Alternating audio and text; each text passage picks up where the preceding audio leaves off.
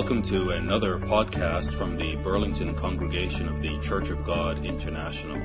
You can find out more about CGI Burlington on our website at cgiburlington.org. Afternoon, everyone. Thank you to uh, all of our musical contributions today. It was certainly made the Sabbath so far, the Sabbath service, a, a joy. Good to see so many faces. Thank you for coming out to services here with us today. It's certainly an exciting day for us here. For those of you who, and there are many here that were there a year ago, uh, it's hard to believe it's been. In some ways, it's hard to believe it's been a year, and in some ways, it's hard to believe we've done so much in a year. So uh, it's kind of uh, a little uh, a bit of a dichotomy there. As we as we noted last year in the the opening message before Pastor Watson spoke last year, there was a dangerous seacoast notorious for shipwrecks. And there was on this seacoast was a crude little life-saving station. Actually, it was merely a hut with only one boat, but the members kept constant watch over the turbulent sea. And with little thought for themselves, they would go out day and night tirelessly searching for those in danger as well as the lost. Many lives were saved by this brave little band who worked faithfully as a team in and out of this life saving station. And over the course of time, it became a very famous life saving station. Some of those who had been saved, as well as others along the seacoast, wanted to become associated with this little station. They were willing to give of their time, their energy, and their money in support of its objectives. New boats were purchased, new crews were trained, the station, once obscure and crude and, and virtually insignificant, began to grow. Some of its members were unhappy that the hut was so unattractive and so poorly equipped. They felt a more comfortable place should be provided. So emergency cots were replaced by lovely furniture. Rough and handmade equipment was discarded, and sophisticated, classy systems were installed. The hut, of course, had to be torn down to make room for all of this additional equipment, this additional furniture, and these new systems. And by the time all of this was completed, the life saving station had become a popular gathering place, and its objectives had begun to shift. It was now used as a sort of clubhouse, an attractive building for public gathering. Saving lives, feeding the hungry, strengthening the fearful, and calming the disturbed rarely occurred anymore. Fewer members were interested in braving the sea on life saving missions, so they hired professional lifeboat crews to do the work for them. The original goal of the station wasn't altogether forgotten, however. Life saving motifs still prevailed in the club's decorations. You could see it around the, the, the brand new hall. You could see little uh, uh, paintings and posters about life saving. There was a liturgical lifeboat preserved in the Room of Sweet Memories with soft indirect lighting, which helped hide the layer of dust upon the once used vessel. About this time, a large ship was wrecked off the coast, and the boat crews brought in loads of cold, wet, half drowned people. They were dirty, and some were terribly sick and lonely. Others were different from the majority of the club members. The beautiful new club suddenly became messy and cluttered. A special committee was arranged and saw to it that the shower house a shower house was immediately built outside, away from the club, so victims of shipwreck could be cleaned up before coming inside the new club. At the next meeting, there were strong words and angry feelings which resulted in a division among the members. Most of the people wanted to stop the club's life saving activities and all involvement with shipwreck victims. As you'd expect, some still insisted on saving lives. This was their primary objective, of course and that their only reason for existence was ministering to anyone needing help, regardless of the club's beauty, size, or decoration. They were voted down and told that if they wanted to save lives of various kinds of people who were shipwrecked in those waters, they could go start their own life saving station down the coast. And they did. And as the years passed, the new station experienced the same old changes. It evolved into another club, and yet another life saving station was begun and history repeated itself. And if you visit that coast today, you'll find a large number of exclusive, impressive clubs along the shoreline owned, by, owned and operated by slick professionals who have lost all involvement with the saving of lives. Shipwrecks still occur in those waters, but now most of the victims are not saved, they drown at sea. As Pastor Adrian mentioned, one year ago we began our first service with a short message that, that touched on this very story. Ironically, as he said, we now meet in the Lighthouse Church. Today, we sit one year later. We're about to embark on our year long campaign with the public, monthly public Bible studies aimed at clarifying what the Bible really teaches. And guess what? There will, there will be a potential of all sorts of people coming through here with all types of backgrounds, predicaments, thoughts, ideas, paradigms. We don't. The the uh, letter went out from Texas this week. That most of you will probably receive if you're in an L postal code, uh, uh, denoting the first three uh, monthly pu- public Bible studies. And who knows what uh, what it, what people are going to come through here. Last week, for those who were here for the games, we had a couple of, of uh, group teaching activities that taught us a little bit about the, our, the need to, to help people. The, the, and for those of you who weren't here, it'd be interesting to talk to those who were. And, and there was some significant lessons learned by those who were here going through those activities about what it is like to, to uh, take people one step at a time and, and walk them through God's way of life. We and so while our presence here, using the facilities of this lighthouse church, may be ironic, or perhaps it's either ironic or God inspired. I like to think it was God inspired. We, the church, the body of Christ, really are a lighthouse. Turn with me, if you would, to Matthew chapter 5 as we start. Matthew chapter 5.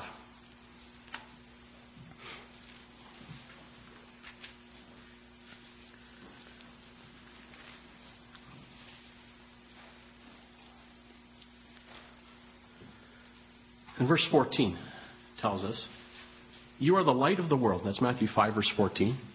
You are the light of the world. A city that is set on a hill cannot be hidden. Nor do they light a lamp and put it under a basket, but on a lampstand, and it gives light to all who are in the house. Let your light so shine before men that they may see your good works and glorify your Father in heaven. The light that we shine is not our own.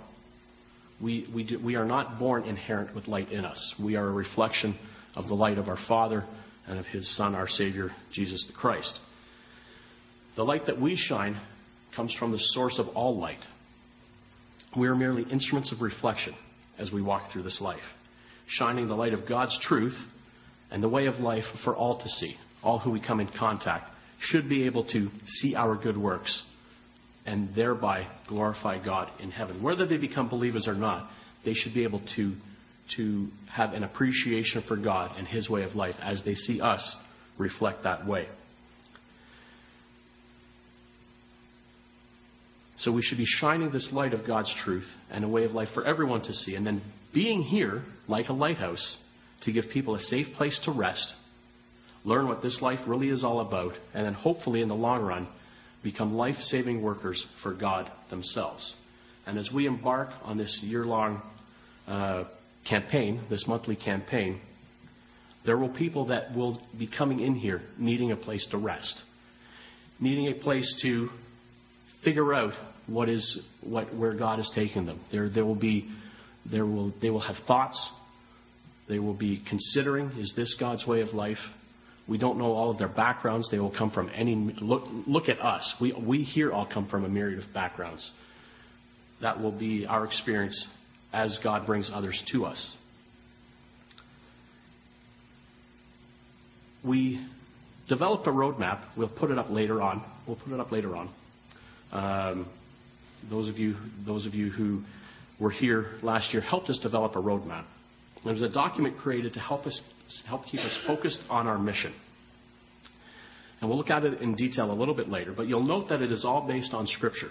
For those of you who do not have a copy, there are copies at the back to take home with you if you'd like. But every single line of this roadmap is based on Scripture.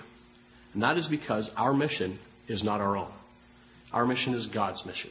And we take our direction from the pages of Scripture. Over the last year, we've done a lot of heavy, heavy lifting. So our messages have been, uh, from a, variety of sources, have been chock full of a, a lot of heavy material. Heavy Bible studies, really in depth, prepare, all aimed at defining who we are and what God needs us to do. Today, we're going to lighten it up just a little bit. Today, I would like to use this occasion of our first anniversary to review our mission as life saving workers for Jesus Christ. Our lighthouse is a small one today. You look, this is a, a large crowd for us, but in the scope of church and all things Christianity, this is pretty small. This is a pretty small life saving station, much like that life saving station we talked about. That was just a tiny little hut with a few people uh, working hard. That is, that is where we stand today. But the lives we may be used to save in the future, we may be just what they need. We are happy and joyous today at this event that we've been together for a year, but let's be reminded of why we are really here. So as we begin, let's go to John, the book of John in chapter 15. As we look at why we are here in the lighthouse one year later. John chapter 15. And as you turn there, we're reminded that we all wear many hats. We are father or mother. We are brother or sister. We are son or daughter. We are student or teacher. We are employee and or employer. We are friend. We are nephew. We are niece. We are cousins. We are children of God. Verse 12, John chapter 15, as we consider all of those hats that we wear from time to time, we read, This is my commandment, that you love one another as I have loved you. Greater love has no one than this, than to lay down one's life for his friends. You are my friends if you do whatever I command you. No longer do I call you servants, for a servant does not know what his master is doing. But I have called you friends. For all things that I have heard from my Father, I have made known to you. You didn't choose me, but I chose you, and appointed you that you should go and bear fruit, and that your fruit should remain, that whatever you ask the Father in my name, he may give you. These things I command you, that you love one another. Disciples of Christ who are in the life saving business, we know that we are, we are asked to lay down one's life. That is, being in the life saving business. These disciples, of whom we are, are called friends of Christ. Think about that. Of all the hats that we wear, Christian, child of God, mother, father, grandfather, grandson, uh, grandmother, all of those, any, all those labels. The, another label that we all wear is friend of Jesus Christ. As you look around, we have 30 odd friends of Jesus Christ. Marilyn and Michelle, you are friends of Jesus Christ. Larry, you are a personal friend of Jesus Christ. Everyone here is a personal friend of Jesus Christ. Think about that. Think about that impact as you pray. What does it mean to be a friend? What does it mean to be a true friend? Not someone who's only there when things are easy, but a true friend who is there at all times. What does it mean to be a friend of Jesus Christ? Let's take a look for a few minutes at what that really means being a friend of Jesus Christ. Before we turn to the next scripture, let's focus back in on verse 14 that we already read. Where Christ says, You are my friends if you do whatever I command you. If you love me, do what I say. How many, without a show of hands, but those of you who are parents, understand that concept? If you love me, just do what I say. Don't argue with me. Don't backtalk. Just, just do what I say. If you really love me, sometimes you just have to do what I say. And this is a motif that is repeated over and over and over by Jesus Christ. And again, I see parents smiling because you've said something along those lines to your kids at some point. And children are smiling because they know they've heard it time and probably too many times. I know I heard it when I was young. And I know I've said it one too many times, I'm sure. Let's go back a few verses, same chapter, verse 9, and we'll see how this idea is repeated time and again. That if we are friends of Christ's, we simply obey him. Verse 9 tells us, As the Father loved me, I also have loved you. Abide in my love. If you keep my commandments, you will abide in my love, just as I have kept my Father's commandments and abide in his love.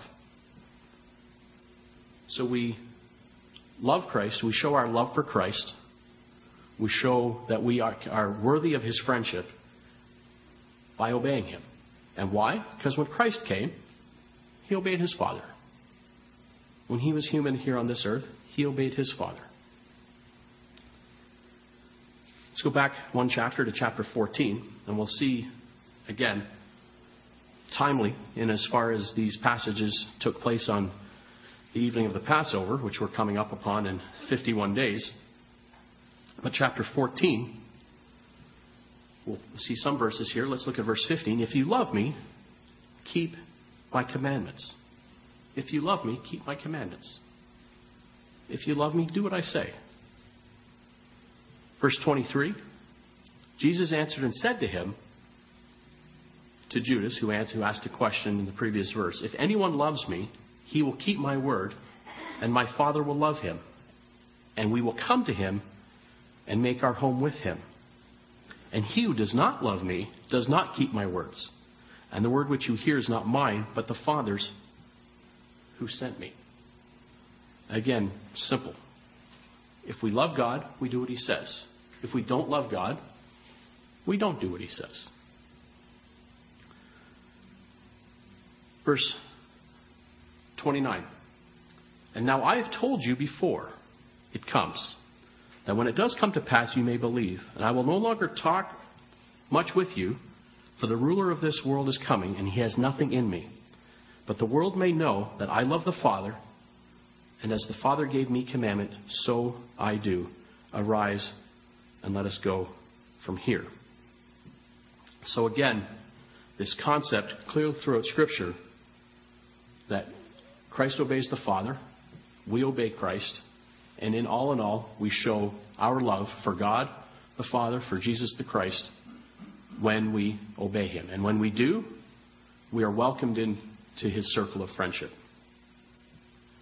This is why much of our focus has been on teaching the Word of God. This is why we developed, in addition to the, the messages that we've been, we've been subject to and privileged to hear over the last year from so many different resources. And as we talked about earlier, some of them have been heavy. It's not you don't just hear them once. You have to go back and, and revisit them and, and look at them again because there's just so much in there to take in. It's also why we developed the small group study during the midweek to give us a further opportunity to review our teachings together, to dissect God's Word, to, to take it apart, not just individually, but in, in a group setting, to become more fluent in the truth that sets us free. We are not justified by our own actions. That's it. It's incompletely called saved by works, but we are not justified by our actions. That is a our justification is a free gift that we cannot earn, we cannot do anything for, we've never earned. We could be perfect from here on out and never earn that justification. It is God's free gift through the saving blood of Jesus Christ. But our actions show God where our heart is. If you love me, keep my commandments. How does God know if we are really committed to this way of life? Let's go back to James. James chapter 2.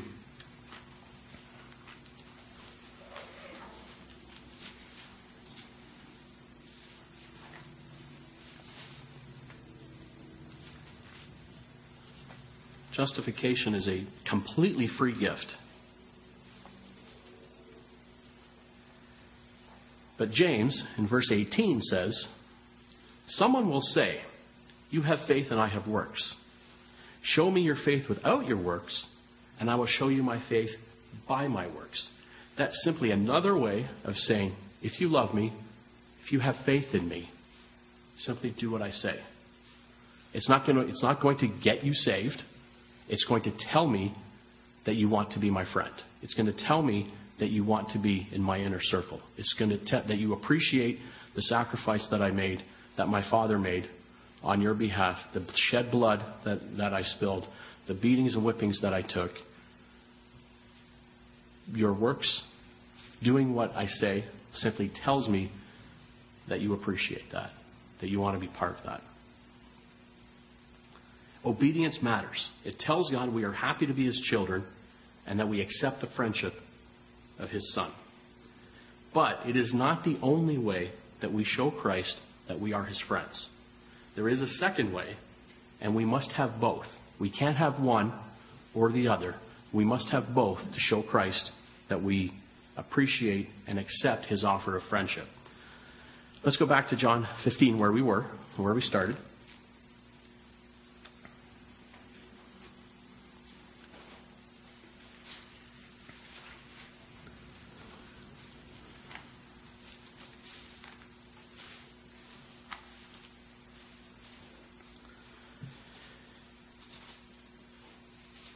Verse 14 already, which told us, If you are my friends, if you do whatever I command you. But just before that, he tells us, Greater love has no one than this, than to lay down one's life for his friends. We know, we know the importance of obedience to his law. We also see here that personal sacrifice is equally important. And this also is a lesson that is repeated over and over and over in Scripture. Let's go back a couple of pages to the 13th chapter of John.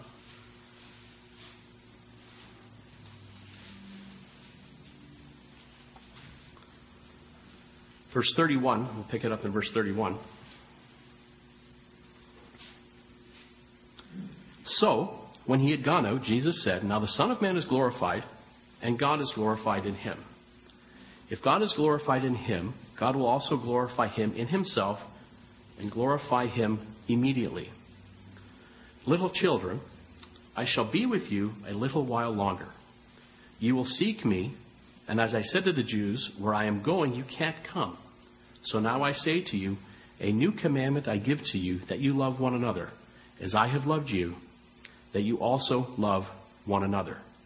By this all will know that you are my disciples, if you have love for one another. So he tells us here that this is a new commandment. But if you go back to Leviticus 19,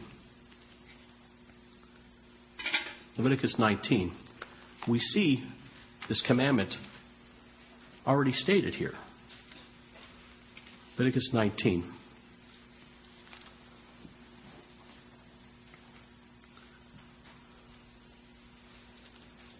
Verse 18 tells us, You shall not take vengeance, nor bear any grudge against the children of your people, but you shall love your neighbor as yourself. I am the Lord. So flip back to John chapter 13. Sorry, I should have told you to keep your fingers there. Hopefully, many of you did. What makes it a new commandment? What's read in Leviticus is you shall love your neighbor as yourself. The newness is you shall love your neighbor as I have loved you.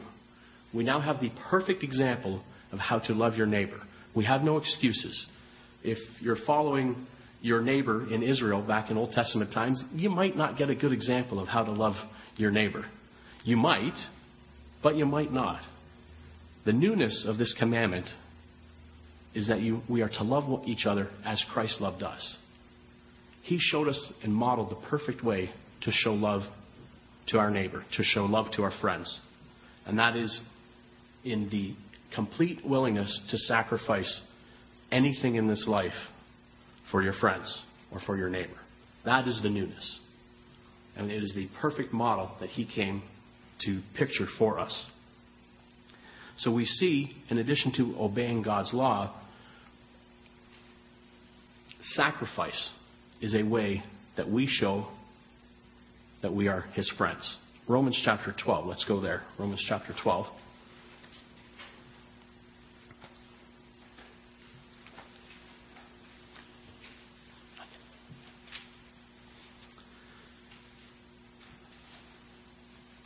verse 1.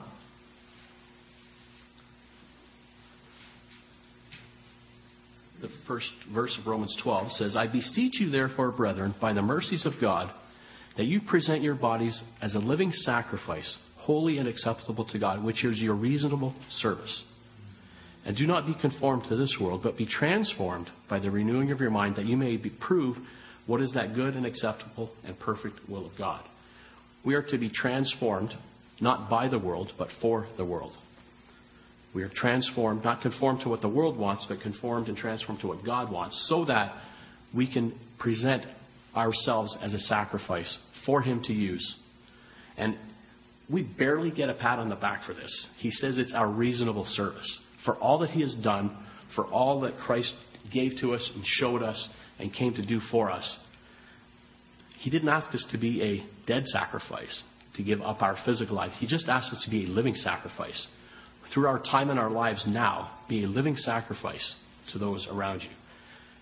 And again, it's simply our reasonable service. It's at best, it's at best a gets us to stay within his inner circle of friends.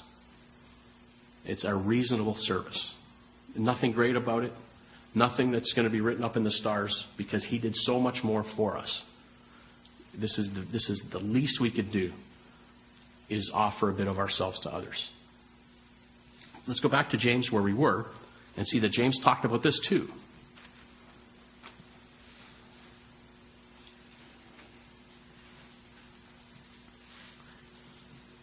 Second chapter of James. James here presents the link between action and sacrifice. What does it profit, my brethren, verse 14, if someone says he has faith but does not have works, can faith save him? If a brother or sister is naked and destitute of daily food, and one of you says to them, Depart in peace, be warm and filled, but you do not give them the things which are needed for the body, what does it profit?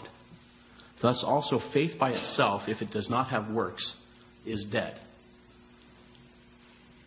We can talk till we're blue in the face. It means nothing unless we put it into action. So, again, our actions do not benefit us.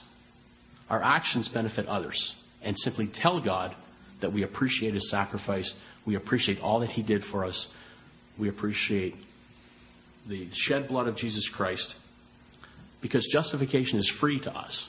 Justification is free. But once we are justified, it's incumbent upon us to show Him how we feel. And the only thing we have to do that with is our actions. Back to Matthew 25, where the scripture reading came from. And we see where this links into this concept of being friends with Christ.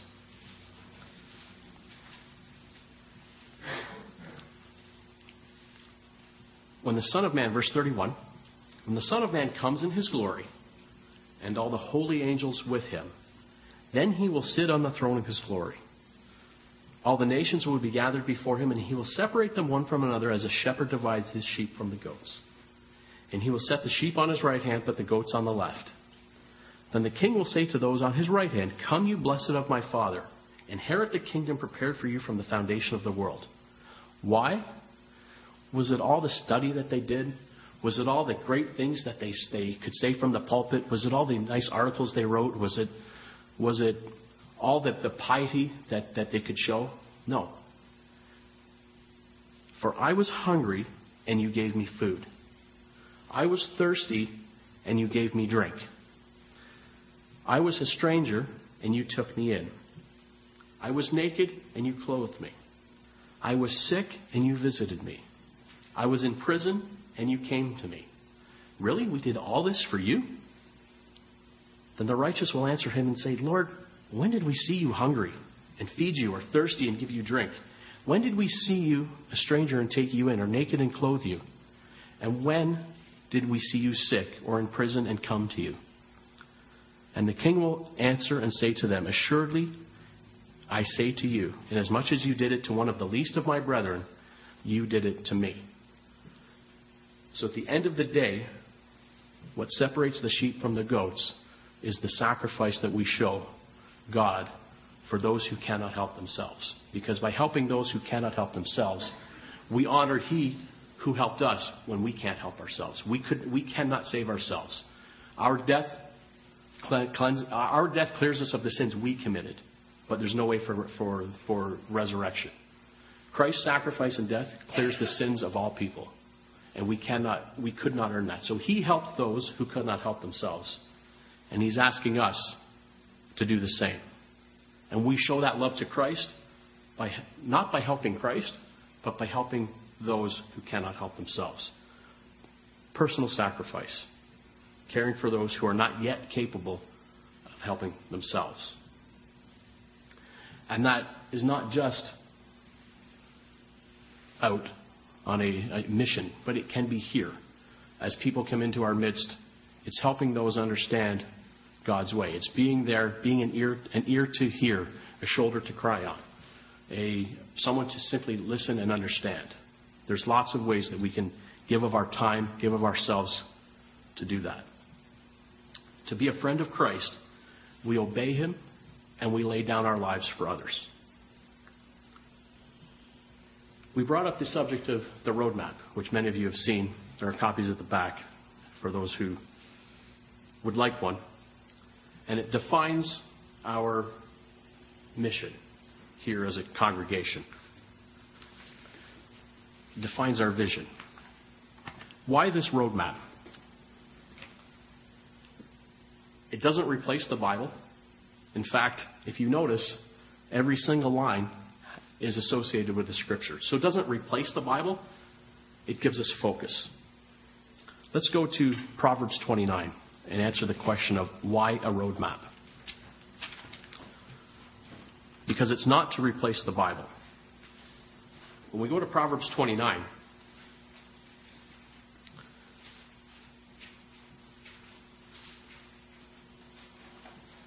verse 18 tells us where there is no vision, the people perish. That's the, how the King James puts it. When you go to a New King James or an English Standard Version or other versions, we see where there's no revelation or vision, the people cast off restraint. We keep our vision top of mind so that our lighthouse doesn't become a social club. If we don't go back and remind ourselves all the time why we are here, we risk becoming a social club.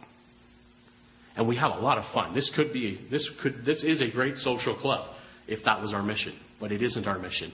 It sort of lightens the burden from time to time when we socialize and bring in the social qualities. But we are a lighthouse first. We are a lighthouse first. When we forget why we are here, we stop doing what we need to do. And when we read this, our vision that we've said is that we are a dynamic, actively serving congregational family that worships God in spirit and in truth and keeps the unity of the Spirit in the bond of peace. Ephesians chapter 4. Again, we're not going to read every scripture on here. We're just going to pick out a couple just to show that everything that is up here in our, in, that we helped create, and it wasn't just us, we, we, we worked on it together. Ephesians chapter 4, verse 1.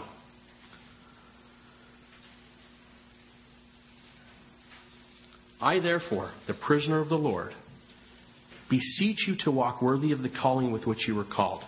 Paul is begging those who follow him to walk worthy of why they were called, that it's important what they do, with all lowliness and gentleness not haughtiness and piety, but lowliness and gentleness, with long suffering, bearing with one another in love, endeavoring. Endeavoring means striving, and trying. You, you don't just waltz through an endeavor. You, you, it's an effort. It takes, it takes hard work and effort to keep the unity of the Spirit in the bond of peace. We haven't always seen eye to eye on every statement of doctrine. We can sit here amongst ourselves and acknowledge that. What we have done is we've kept the unity of the Spirit in the bond of peace. It is God's Spirit that unifies. That's why we have had a joyful first year. Because we all know that we are we all come from different paradigms. We come from different backgrounds, but God's Spirit is what unifies. And when we when we bear with one another, when we and that word forbear, I love coming back to that word, it means to put up with. We put up with each other because we're family. With humility, with lowliness of mind, with long suffering. These are all these all these words take effort, take sacrifice, take suppressing the pride for the benefit of the group. A dynamic, actively serving. When we all come in here, we see when everyone's buzzing around doing something. Everyone has something to do. Whether it's in, in the setting up, the, the execution of services, the execution or setting up of the meal afterwards, or encouraging and edifying one another. Everyone has something to offer and something to do when we are present as a family. As with any families, the, the happiest of families are when everyone does something. When the, the, teen, then the, the teenage boy who's 13 years old spends his time in his room on whatever systems there are and never helps the family, that causes frustration. But when everyone pitches in a little bit, like, like happens here, there's happiness. We can, that helps us forbear one another because we see that we are family. Of course, in spirit and in truth, that's referenced in John chapter 4, 24. You don't need to turn there. You can reference that yourself. We have to have a reason. And God's truth is the reason to do that. Because as we've talked about here, if we love Him, we do what He says.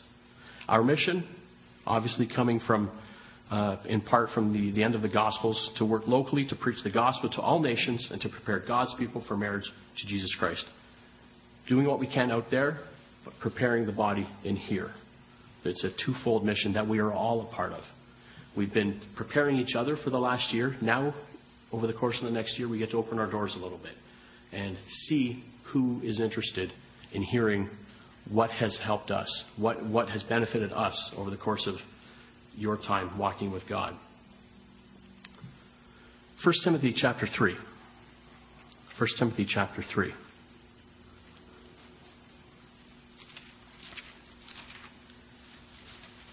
As we look back at ourselves and look forward and remind ourselves what it, what it really means to be a friend of Christ. Verse 14.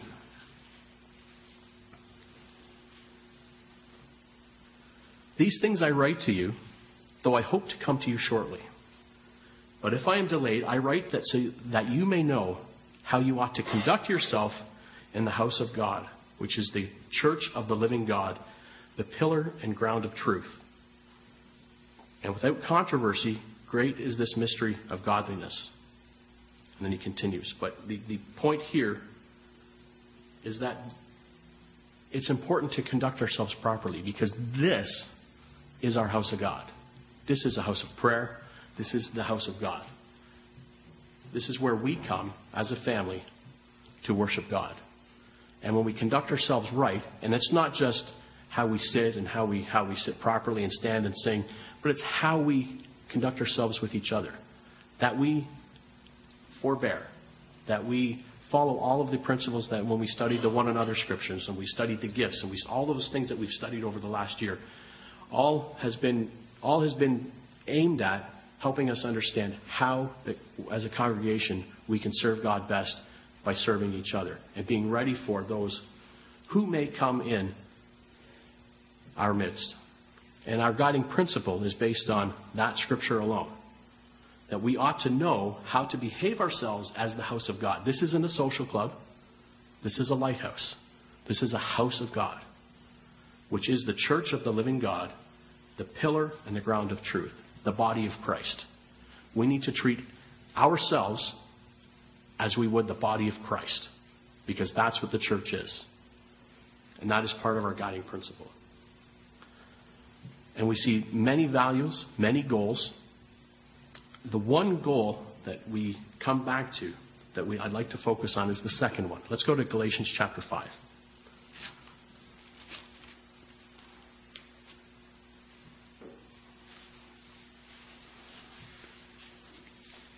because we've all been to many different churches, organizations over the course of our life, whether it be Church of God organizations or whatever other types of churches you attended before you came into this faith. And one of the values and goals that our family has developed here, that we remind each other of on a constant basis, is the need to provide a safe place for people to come. That people can come and feel safe and valued. And we see that here in Galatians chapter 5, verse 15.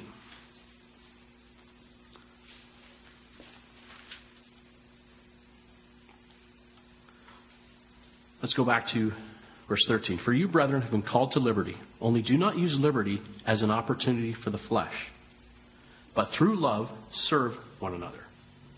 For all the law is fulfilled in one word, even in this, that you shall love your neighbor as yourself. But if you bite and devour one another, beware lest you be consumed by one another. We need to continue to be a safe place to be that people can walk in and feel comfortable here to share whatever it is to help get them through. That if they need a shoulder, if they need someone to listen to, it doesn't have to necessarily be the leadership. We should all be so such a part of this family that we can all be able to help someone. But at all times, we provide a safe environment. That where there's gossip, everyone stands up and says, We don't do that here. We talk about someone else, we don't do that here. That's not part of our family. As you consider the, the rules that you have in your family home, you, you have expectations of the people that live in your home. We have all agreed that our expectation here is we're a safe place. We might need to work on some things together, but it's safety first. People can feel like they're part of our family when they walk in. And in that, and in these values and goals, we become and continue to be friends of Jesus Christ. Because as we treat one another, and as we treat anyone who walks in, we, that's how we treat him. And he feels, he feels the treatment of how we treat everyone else. So why the roadmap? Why do we continue to show it at the back, to hand it out whoever needs it, because it defines who we are. It breaks down, it doesn't, it doesn't supersede Scripture, it helps pinpoint and focus Scripture for us, because there's a lot here. So if you want to know what our family is about, that breaks it down for us. And it reminds us what we, why we are here, what our purpose is, and how we need to act when we're around each other. Dwight Lyman Moody was a 19th century American evangelist and author. He was a prolific preacher, and many would come to hear him speak. At one of his meetings, he related the story of a shipwreck on a dark and very stormy, tempestuous, windy, rainy, lightning night when there was not even a single star visible. And a ship was approaching the harbor of Cleveland, and there was a pilot on board. The captain noticed that there was only one light as they drew near, and that was from the lighthouse. He asked the pilot, who would be, have been familiar with the area, if he was sure this was Cleveland Harbor, as there should be other lights burning at the harbor mouth. The pilot replied that he was quite sure this is absolutely, I know my, I know my area, I know my territory. This is Cleveland Harbor. The captain said, But where are the lower lights? The pilot said, They've gone out. Can we make the harbor? The captain asked. The pilot answered succinctly, We must, or we'll die. So the old captain steered the vessel toward her course, aiming for this lighthouse. But in the darkness of the harbor mouth, he missed the channel. And the ship was washed up on a bunch of rocks and capsized, and many lives were lost that day in the stormy waters. Moody made this appeal to his audience He said, Brothers, the master will take care of the great lighthouse. Let us keep the lower lights burning. Among his hearers, among the people in the congregation that day, was Philip Bliss.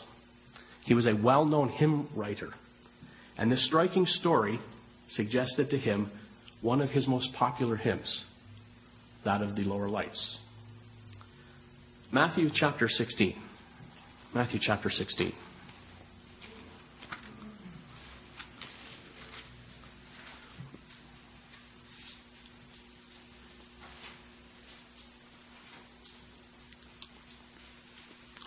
Verse 18 tells us this I also say to you that you are Peter, and on this rock I will build my church, and the gates of Hades shall not prevail against it. The Master will always take care of the lighthouse. The church, the body of Christ, will always exist. There's nothing to fear. That lighthouse, the church of God, the body of Christ, is sure. It will, uh, the gates of hell will never prevail against it. Christ, the body of Christ, the owner of that body, assures us the lighthouse, the church of Jesus Christ, will always stand. The lighthouse points the way to the harbor and to the only path of safety. Acts chapter 4. Acts chapter 4, to our final scripture.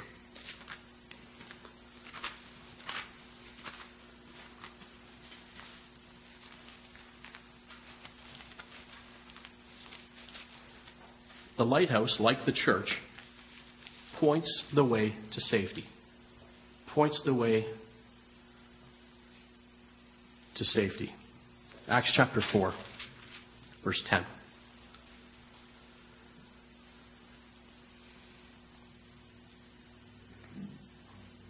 Verse 8.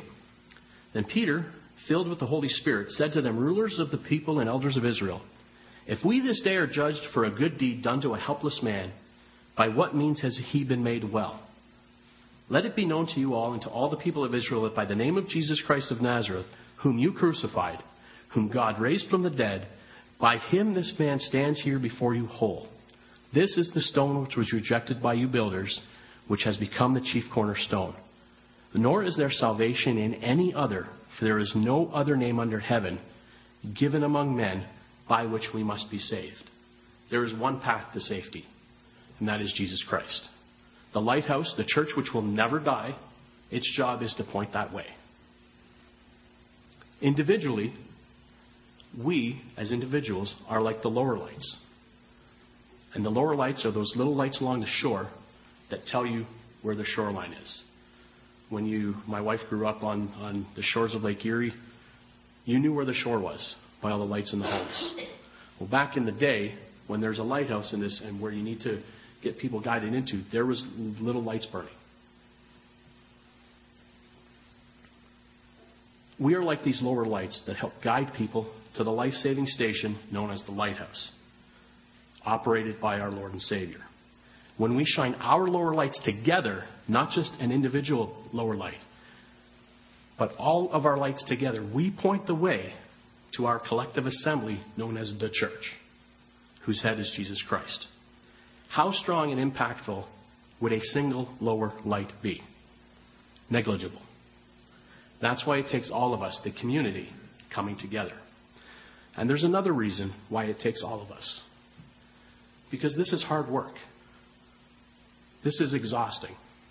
Sometimes we don't have the energy to be out in the fog, the cold, the wind, keeping our lamps burning. Sometimes you need to come in, and I need to relieve you. And you need to rest, have a sleep, trim your lamps a little bit, get some more oil, and then go back out. We need to go inside from time to time, warm up, rest, eat, sleep, and be re energized to go out and be a lower light again. But the lower lights must always be burning. If someone needs a break, someone else comes in and takes over. That's why it takes a community. The lower lights must always be burning, or we risk ships going astray. So if you need a rest once in a while, let someone know. We'll keep your light burning. but not so that you can disappear, but so you can get back at it and relieve someone else. Our work is specific and critical, as noted by our, our roadmap. And when enough of us are on duty, the way to the lighthouse will be made clear and visible. And it is there that those stranded at sea will be fed, clothed, and cared for by others with the truth and the love of God. So, as friends of Jesus Christ, let us keep our wicks trimmed. Let us keep our lamps full and our lights on. Because some poor seaman, tempest tossed, trying hard to make the harbor in the darkness, may be lost. This has been a podcast from the Burlington congregation of the Church of God International. We hope you are blessed by it. To find out more about CGI Burlington, visit our website at cgiburlington.org.